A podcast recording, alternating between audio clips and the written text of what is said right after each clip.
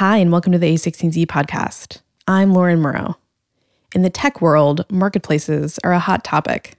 That term, marketplace, encompasses a huge swath of services we use every day, whether ordering groceries or restaurant delivery, shopping online for fashion and streetwear, taking online classes, or even getting weed delivered.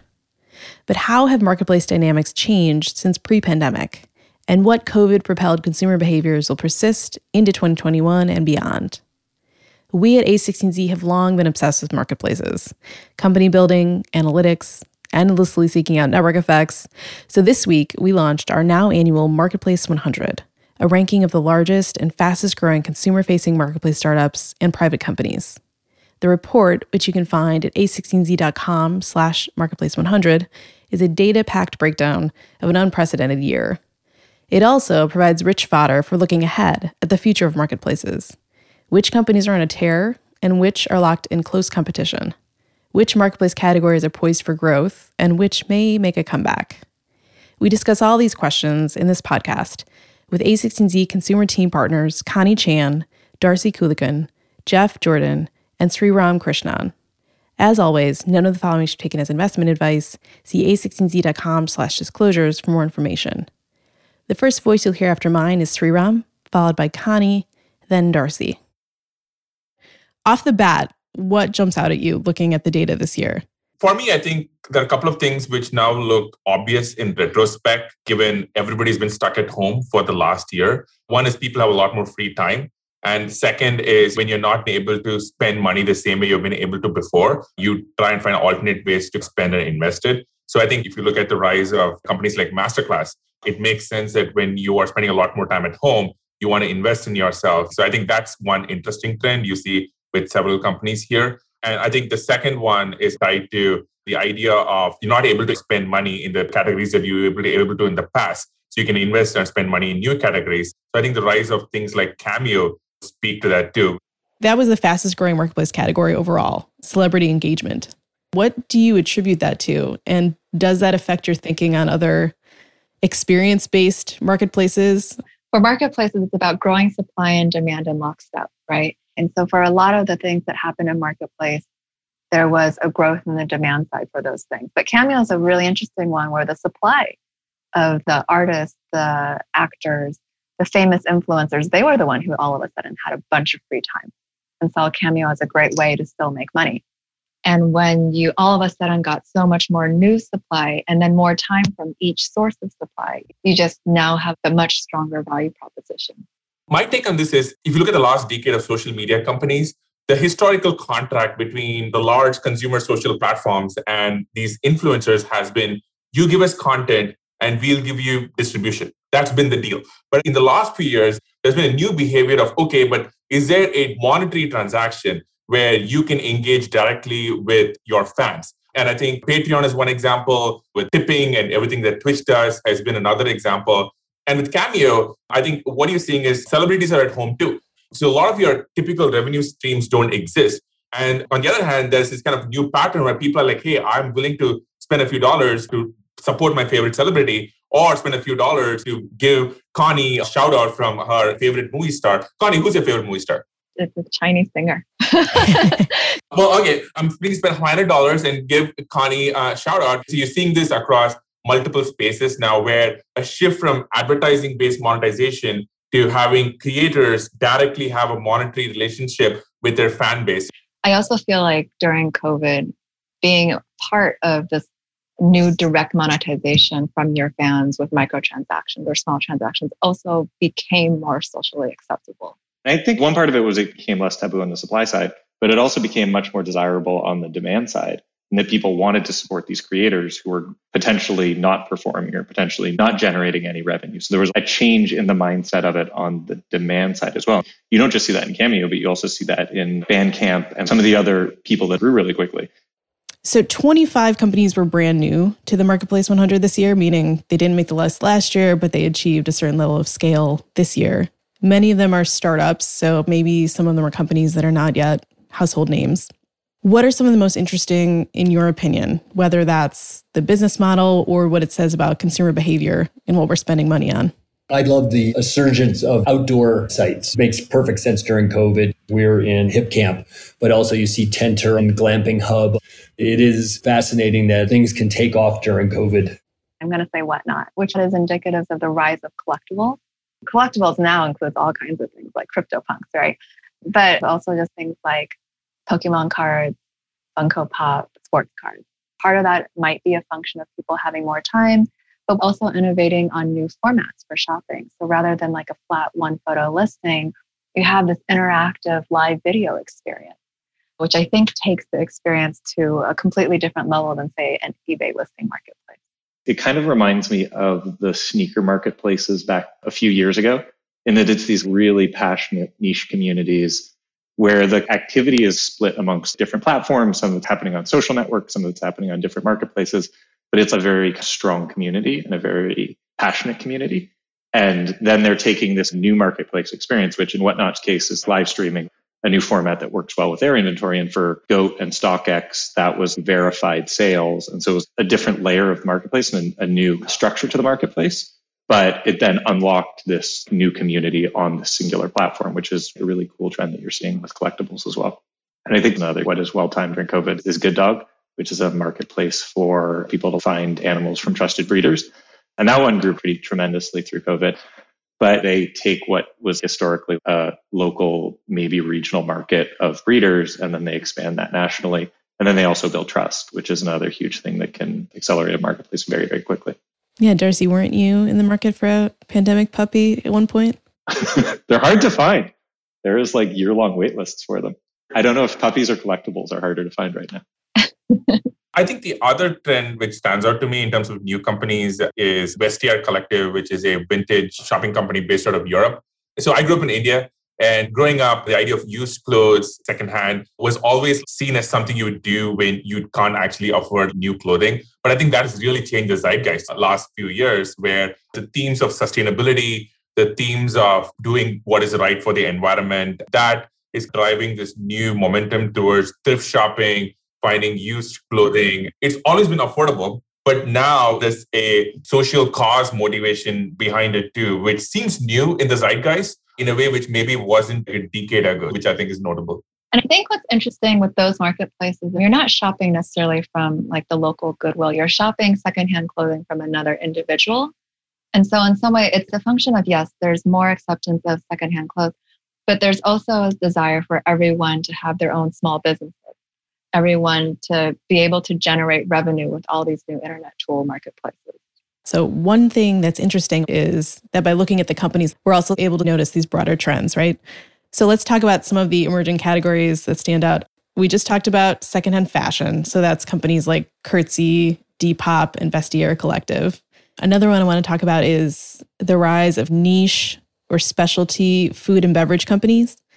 So, companies like Chowbus, which specializes in authentic Asian food, Mercato, which is independent grocers and specialty food shops. What does this say about our eating behaviors or changing consumer preferences? Obviously, demand got supercharged during COVID for food and restaurant. And then that let us get deeper into the supply pool, into more specialty restaurants or long tail restaurants. But then what has become clear is now there's enough demand and enough supply to build a more vertical oriented or niche solution and you don't just need to rely on the horizontal platforms as well. So you can have something like Uber Eats and DoorDash, which are like massive horizontal platforms. Then you can also have something like Chowbus, which is much more vertical.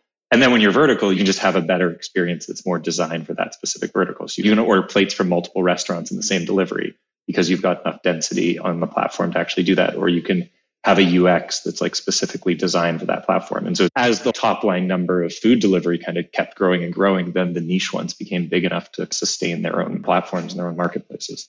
Yeah, like better search filters that are specific to that type of food, for example. So it's a lot of this is not just an increase on the demand side, but it made supply much more willing to get on board too. Like restaurants with their revenue from in restaurant dining wiped out, we're much more willing to consider these online delivery platforms. And so I just can speak for the Chinese local restaurants around me. A lot of them were not on DoorDash prior to COVID.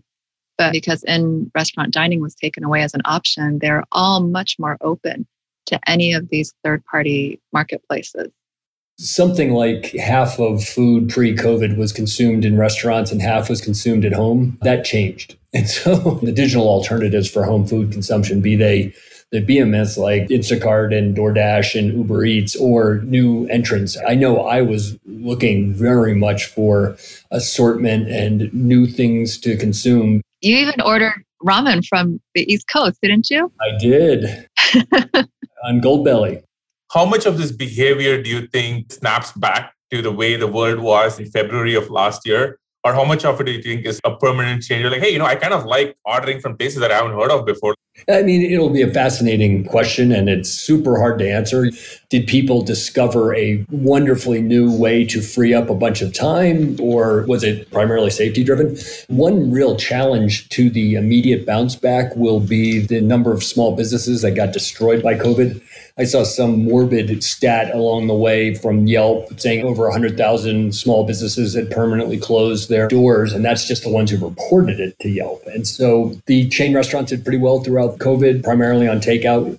The small business owner got destroyed. So I think there'll be a large vacuum for a while, and hopefully small businesses come back. But there is definitely going to be a supply side imbalance for a while. One thing that was striking this year was the extreme concentration of GMV at the very top of the list. So we saw some of that last year, where Airbnb, DoorDash, Postmates, and Instacart accounted for 76% of the Marketplace 100's total GMV. And then, of course, over this past year, three of those went public or were acquired. So they're no longer on our list. This year, that concentration in GMV was even more pronounced. So one company accounted for just over 70% of the list GMV. So, to what do you attribute that? And do you think that concentration at the top will persist in 2021 or will it get spread around a bit? I think you're seeing a little bit of a historic graduation of the smartphone first generation company. Airbnb, uh, DoorDash, and Poshmark, Letgo, all disappearing off the list, just created a bit of a vacuum that Instacart was the last early winner standing. I do think that the online marketplace model is extremely robust and there will be other companies growing in to take their place. And that's an interesting question because if you look at the data, so beyond the top three marketplace companies in the ranking, no company accounts for more than 1.5% of consumer spend. And then no company numbers four through 100 are separated from their immediate neighbors by more than half a percentage point. So that indicates that the competition is really intense below those top three how does a marketplace company break out to become numbers one, two, and three? I mean, personally, there are a few things I look for. One is if it works, it can be big. And sometimes that can surprise you. Early on, I didn't think Airbnb, when I first heard of the concept, I didn't immediately imagine it being tens and tens of billions of dollars of GMV. Typically, marketplaces thrive where there's fragmented participation, particularly on the supply side you don't want a very concentrated supply side because then the suppliers have power. But if you do the hard work of aggregating a very fragmented supply base, it can become extremely powerful. Open Table would be an example of that, where the average restaurant owner who listed on Open Table when I managed it, the median was one restaurant. It took enormous amounts of effort to get all those restaurants onto Open Table. But once they're on, it's pretty powerful. I think another thing to call out too is, is it a category that has tailwinds? And is it a category that's kind of growing in the aggregate? You know, if you look at something like online food ordering, that's kind of lifting all the boats that are riding that wave. Things like streetwear and, you know, sneakers and stuff like that is another example of that. Let's say next year we don't have these big giant companies at the top of our list. What do you think are contenders to move up into the top 10? I would pick Masterclass I think the secret about them is they're an entertainment company, which feels like an education company. You're consuming content, but you don't feel bad about it. You don't feel guilty about it. It doesn't feel like carbs. It feels like protein at the end of it. And in terms of social prestige, it's one of the few places where I see everyone from a CEO to a sports celebrity go, which I think rivals being on Netflix in terms of social status and currency. Over the course of 2020, some of the companies were able to pull off both high levels of growth and high levels of GMV, which is rare and rare still in the midst of a pandemic. And it's kind of interesting because it's across various categories. Is there something that entrepreneurs can take away from those companies that did achieve some success over the past year? I mean, typically they are inversely correlated. Gets harder and harder to grow the bigger you get, just because the incremental growth you have to generate just gets so incredibly large. And so the companies who are at scale and can achieve strong growth, that's pretty special performance. And if they can persist for a while, they then become the next Airbnbs and DoorDashes. The company that moved the most from last year to this year was Outschool. It jumped 59 spots from last year's ranking to this year's ranking. Some of that is obviously due to our kids all home out of school during COVID, but how do you assess which online education companies are worth watching? What are you looking for here? When we look at online edtech, we look for things that either make the quality of education dramatically better than what you could afford in real life, or things that make the type of education you can access dramatically cheaper than what you could get in real life. Because as you know, COVID has dramatically accelerated online edtech, but we're looking for things that are going to persist in behavior post pandemic. And marketplaces work great in online edtech because basically you are opening the supply of tutors beyond your small five ten mile radius. So maybe I can't get a great chess coach where I live, but I can probably find one online that can teach my kids when they grow up one day. Or maybe if I live outside of Silicon Valley, it's hard for me to find a computer science tutor. And so I can go to Juni Learning and find a CS tutor there versus having to rely on someone who lives close by. One company which fits this pattern in India is a company called Byju, B-Y-J-U. And India has a huge focus culturally on education. And a lot of teachers in smaller towns, and Byju's been able to get them access to people who need coaching. And one of the things which really surprised me was a lot of the customers are actually here in the United States. So you basically have somebody in the US who wants like a math tutor and you being taught by somebody in a small town in India, which just happens to have like a large focus on STEM education, and you have like a huge supply of trained teachers. So it's just like a really fascinating phenomenon. And in that example, it'd be so much cheaper too. So we noticed some interesting shifts in consumer spending over the course of 2020. And that meant some companies would see no demand in one quarter and then an explosion in the next quarter as the disease ebbed and flowed and restrictions changed. For example, Zola, the wedding marketplace, saw a big Q3. I think as people started to look ahead, wholesale at the end of the year was huge after having a meager first quarter. Furniture saw a spike in growth in the second half of the year. Same with moving services, Whereas normally we'd probably expect to see growth that was fairly steady. There was a lot of up and downs this year for various categories and companies. Where does that leave these companies going forward? The key thing from the marketplace's perspective is one, can they insulate themselves from that changing consumer behavior? Or can they tailor their concept enough to be agnostic to whether uh, people are locked down or not? I've lived it through Airbnb, for example immediately early in the pandemic, the business just came to a stop because international travel came to a stop and cross country travel came to a stop. And then consumers adjusted and the platform was flexible enough to adjust it. So instead of long distance international trips, people were taking long duration near term trips. So a lot of these companies are going to be sensitive to what's happening at the macro. And some companies made progress in doing that, just responding to, okay, we got dealt a, a bad hand. What do we do with it? I think a lot of building a marketplace is hitting that tipping point where you have enough liquidity, you have enough supply, you have enough demand to actually make the marketplace work, to make the unit economics work. And oftentimes it's about getting to enough scale in whatever market you exist in. And so I think to a certain extent, what 2020 did is it let a bunch of companies get to that tipping point and get to that level of marketplace liquidity that even if demand ebbs and flows going forward, and even if it's not at the place it is today, they've still crossed the threshold. And so I wouldn't say they're safe, but they're in a much more advantageous position than they were in 2019. What do you see as persistent trends when it comes to consumer behavior over the past year, in your opinion? Do you think the past year has been a catalyst for any long term changes in consumer spending behavior? Or do you think we'll see a whole other reset I think a lot of the new habits will actually persist. Maybe groceries and food delivery won't be at the same level, but I think a lot of people built that habit now up for multiple months. And as you know, if you can continue a habit for a few weeks consecutively, it's hard to completely revert back. I do think also a lot of online ed tech was accelerated and pulled forward. Same thing with secondhand clothing. I think one shift that we've seen over the last year is people investing in things because it seems fun and there is a entertainment factor. It could be a game retailer because it seems fun to do so, or it could be you know fractional shares of an old trading card, or it could be a piece of digital art that you know you're like one of 50 to own. But I think the aperture of things that you want to invest in has just expanded dramatically in the last year from just say stocks and bonds and real estate than what it used to be before. I think we're at the kind of the start of people having fun in investing in some of these new categories again. And I think that trend is probably going to persist a while. That's something you've talked a lot about, Connie, especially in the shopping category. Has that been underestimated? And do you think you'll see more growth? I think we'll see more growth in terms of fun shopping experiences, whether it's social, live, short video, who knows, maybe audio. I laugh because I haven't seen that yet.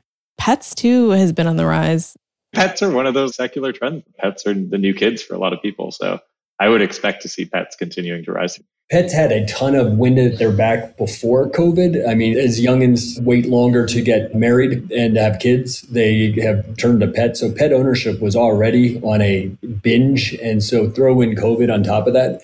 And then the willingness to spend on experiences for your pets is also very high and growing. I remember when we were early investors in Dog Vacay, and it was a pretty hotly contested investment conversation because the people with pets kind of understood the okay, you want to spoil your pet and do all this. And people who had pets growing up but didn't have them now were like, no, we used to go on vacation and just leave the dog in the garage for two weeks with a whole bunch of water and a whole bunch of food. And you're like, oh, what did you come back to? Oh my God. And so I think the pet category is definitely one poised for continued strength. The other one I'd make a plug for is health and wellness, whether it's therapy, whether it's coaching, whether it's fitness, whatever it is. Everything in that category just seems to be moving really quickly as something that people are pulling for. And then uh, on the mental health standpoint, we have seen so much innovation coming in mental health. I think definitely accelerated by the pandemic and the challenges of dealing with it. But I think it, a lot of the stigma on talking about mental health has gone away pretty darn quickly. And I think that's a permanent change. Do you think the camping and the RV trend will continue? I think outdoor travel and marketplaces for outdoor experiences feels like one of those things that hit its moment during COVID, and a big part of that will persist whether it's RVs, whether it's campgrounds, whatever it ends up being. I think there's some version of this that will keep going and, and probably see the network effects on one or two of the platforms really take hold. I bet pro on outdoors and a con on RV. I think a bunch of RV was out of necessity, whereas I like to camp. And the reality in the United States is it's really hard to find a good campground on the public sector and you know the good ones sell out immediately they're rationed things like that. So i think there's going to be a lot of opportunity for companies like that. So we talked about behaviors we think will persist that were accelerated through the pandemic but the pandemic also upended a lot of categories like ticketing for example or childcare or office space or traditional travel. Do we think that those categories will make a comeback Certainly. I mean, the demand for childcare has only gone up. And maybe categories that as a whole decline, but where the marketplace version actually becomes more attractive. And maybe office space is one of those examples. There will probably be a decline in the amount of office space in the United States that's actually kind of rented over the next 2021 versus 2019 kind of thing. But, you know, for the marketplaces that are offering more flexible office space or something like that, even though the top line number might come down, the marketplace might actually bounce back to heights that are much higher than they were pre pandemic. What do you think about the travel category, Jeff? The tourist segment, I would imagine, should come back pretty fast. I am not as optimistic about business travel coming back. I think a lot of people just discovered that instead of going to a board meeting in New York, I can attend at 90%, 110% efficacy and only spend three hours doing it instead of the two days it would have taken before. So I think it's going to be a tale of two worlds on that. I've read surveys saying business travel may not come back, if it comes back ever, may not come back for years at the levels it was before. I think there are two schools of thought on business travel in the future. One is we all learn that we don't need to get on a flight to do one three hour meeting, which is much more efficient to do from your bedroom over Zoom. The other school of thought is all it takes is one aggressive salesperson to go fly in person and close a hot deal, which then very quickly everybody else will wind up doing that. And of course, it's not one or the other. There are lots of kinds of business travel. But I'm just curious about the psychology of business travel and what you expect to see in next year. I think you're right. I think different parts of business travel will come back quicker. That said, a lot of our enterprise companies in the portfolio were able to continue to close business, some at accelerating rates during COVID, which early in COVID, we were very skeptical of their ability to do that. There are a lot of good online convention software out there right now that partially replace those use cases. So it'll be interesting disaggregating it into specific use cases, but a whole lot proceeded way better than we all thought it would when shutdowns first happened. And it's also conditional on the company you're visiting if you're the sales agent going back to the office, right? If they've gone remote and if they don't have a headquarter anymore, then you have no place to visit. But they're all in Miami, so you, you just have to. what are some marketplace categories you think will be big in 2021? Are there sleeper categories?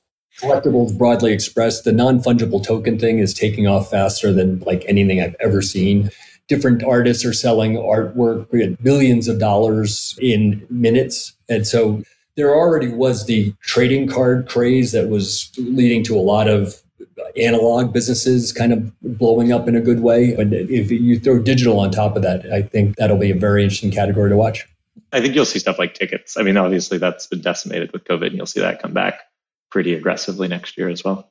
See, if you look at historical patterns, right after the Spanish flu, you had the roaring 20s which had, to put it mildly, a lot of consumer spend and activity out in the real world. So I suspect there's just probably going to be this pent up energy, which is going to explode out into people wanting to go to a concert again or go experience a football game again. I would do anything to experience a Marvel movie on opening night and just be swept up in the moment. I would pay a lot of money to be able to go experience that. So I think you're just going to see an explosion in consumer behavior so be it in a club and the DJ drops a beat, or be it cheering a touchdown or a dunk, I think people want to feel that connection again. All right. Well, thanks, y'all. Thank you for joining us on the A16Z podcast. Thank you. Thank you for having us. Thank you. Thanks all. Thanks, guys.